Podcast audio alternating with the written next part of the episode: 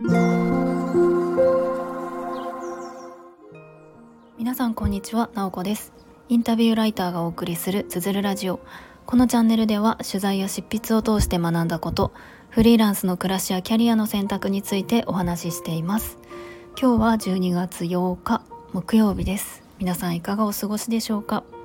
今日は珍しく朝の、収録配信をしております。というのもですね今日の夜、え、ちょっと別のチャンネルにお邪魔してえコラボライブをさせてもらうことになったのでそれのお知らせも兼ねて、え、早めの時間に、えー、と配信をしたいなと思って朝一で収録をしております。え、実はですね普段からあのチャンネル聞かせてもらっているあの辻さんという方えっと、コーチですねプロコーチをしている辻さんという方のチャンネルに、えー、お邪魔をして、えーと、ちょっとコラボライブをさせてもらう予定です。というのもですね辻さんは、まあ、スタイフを始めてから先日え1200回配信されたっていうことですごいですよね。私まだ全然あの数百回何回なんでしょう多分2300回とかだと思うんですけれどもあの1200回配信記念っていうことで、えーと、私が辻さんにいろいろとインタビューをさせてもらうっていうのを今夜9時半から、えー、やりますので、えー、よかったら聞きに来てもらえたらなと思います。まあ、辻さんの普段の配信は本当にあのコーチングのことですね。えっ、となんかコーチングが気になっている方とかが聞くとあコーチングってこういうものなんだなとかセルフコーチングとかにも役立つようなあのその考え方とか配信をされているのですごく、えっ、と、私はなんかそういったあの内容が好きなので聞かせてもらっているんですけれども今回はそのあえて違うというかその素顔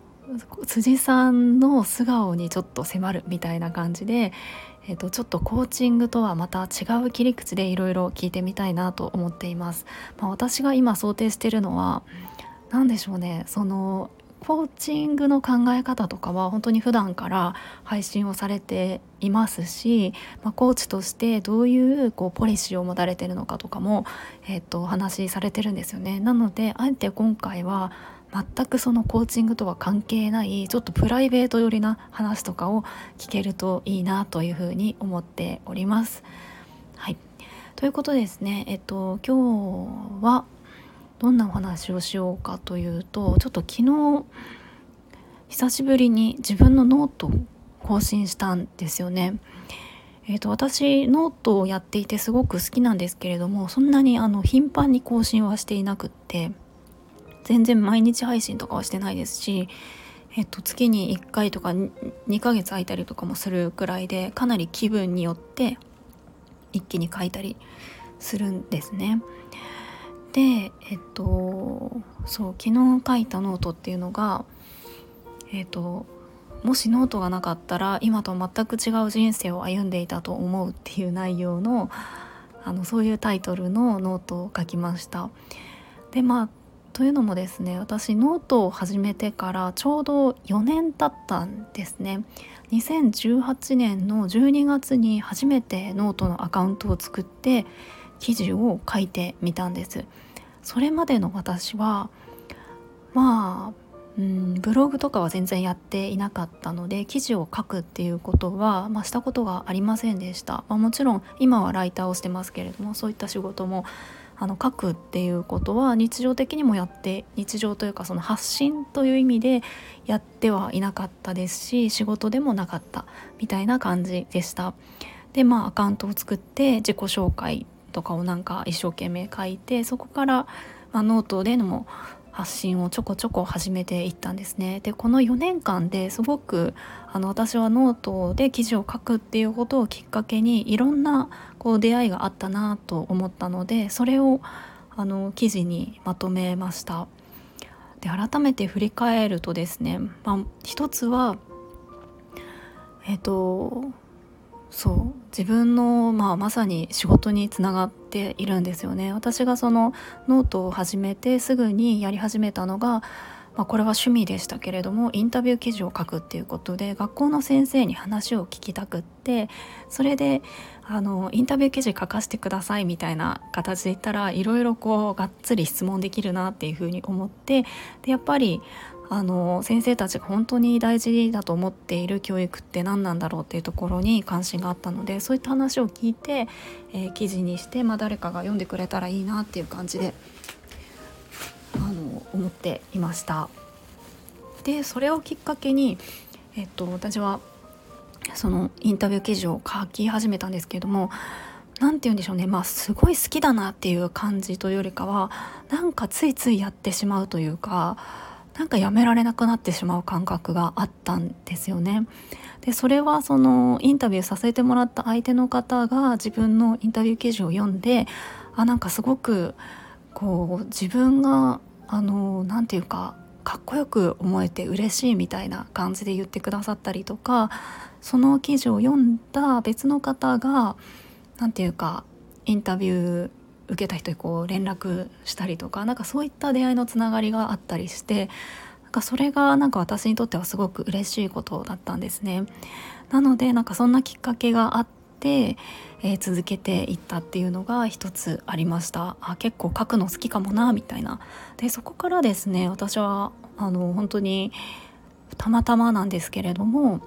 まあ、知り合いの方がメディアを運営されていてその中でライターが足りないからちょっと書いてみないみたいなところで声をかけてもらって、まあ、初めて、まあ、ちょっとした、まあ、その時は会社員だったんですけれどもお仕事というか、まあ、副業っていう位置づけだと思うんですけれども、えー、原稿料をもらって書かせてもらうっていう体験をしました。でそういうところにも、まあ、ノートを書いていたっていうことがつながってていますし、まあ、それがゆくゆくは自分がこう独立していった後に書くっていうことが中心に、えー、自分のその仕事の中心になっていったなというふうに思います。でですねあとは私の夫がいるんですけれども夫との出会いも実は、まあ、ノートがきっかけだったんですよね。とまあ、これはその記事にも書いたんですけれども、えっと、私の友人がですねあのイタリアに行ってイタリアでちょっと有名な幼児教育があって、まあ、そこに見学に行っていてすごく面白いよっていうことを、まあ、ある時私にメッセージをしてくれたんですね。でまあその幼児教育っていうのがレッチョ・エミリア・アプローチというあの教育で、まあ、本当にその子供は生まれた時からすでにたくさんのものを持っているみたいなそれをこう引き出していく教育で、まあ、私はもともとすごくレッジョエミリアアプローチって興味があったので、まあ、その友人からのメッセージその友人が書いてくれた感想をノートの記事でシェアしたんですね。でシェアをしたのと同時に自分のその考えとかも一緒に書いて投稿しました。まあ、そしたらその友人がまあ、自分のさらに知り合いとかにこう送ってくれたシェアしてくれたみたいでその中の一人がですねその記事を書いたあの私ですけれども私にちょっと会ってみたいみたいな感じで言ってくれて。3人で会うことになりました、まあ、実はその人が、まあ、私の後にこう夫になる人だったんですけれどもそういったえー、記事を書いて自分の考えとか価値観みたいなところに興味を持ってくれた人のこう出会いっていうのがやっぱりすごく今につながっているなっていうような感じがしています。で一番最近の話で言うとやっぱりメンバーシップを始めたことだなと思います。まあ、これは、えー、書くっていうことも一部ありますけれどもこれは Zoom を使って、えー、私は質問力を磨くコミュニティっていうのをノートのメンバーシップ内で作っていて、えっと、その中でやっぱり興味を持ってくださって入ってくれる方との学び合う時間とか、まあ、単純に質問力磨けるみたいなところ以外にもいろんなその出会いだったりとか別のこうつながり循環みたいなのがこう生まれている感じがしてそれもすごくあノートがあったからだなっていうふうに思っています。まあ、という感じで、まあ、ノートであの書くことを始めてから4年間経ったわけですけれども私はすごくこれによってあの、まあ、一つはもちろん自分の仕事だったり働き方にすごく影響を与えましたしあの実際自分のパートナーとなる人も自分のその発信があったから、まあ、それはちょっとしたきっかけに過ぎなかったんですけれども、まあ、それがなかったら出会ってなかったなとかなんかそういったところがすごくあのつながっているなっていうのを改めてこう4年間振り返ってみて思っています。なので本当にスタートした時ってなんかすごい意気込んでたとかなんかこう人生大きく変えるぞみたいなの全然なくなんかやってみようかなみたいな本当に教員へのインタビューしたいなみたいな感じで、えー、スタートをしたので本当に何も何かにつなげようとか思っていなかったんですけれども後からこう振り返ってみたらあいろんなことがつながっていたんだなっていうふうに感じています。ということで、まあ、せっかくなのでこの記事を、えっと、概要欄のところに貼っておきたいなと思っています。よかったら読んでください。今日も最後まで聞いていただきありがとうございます。もいもい。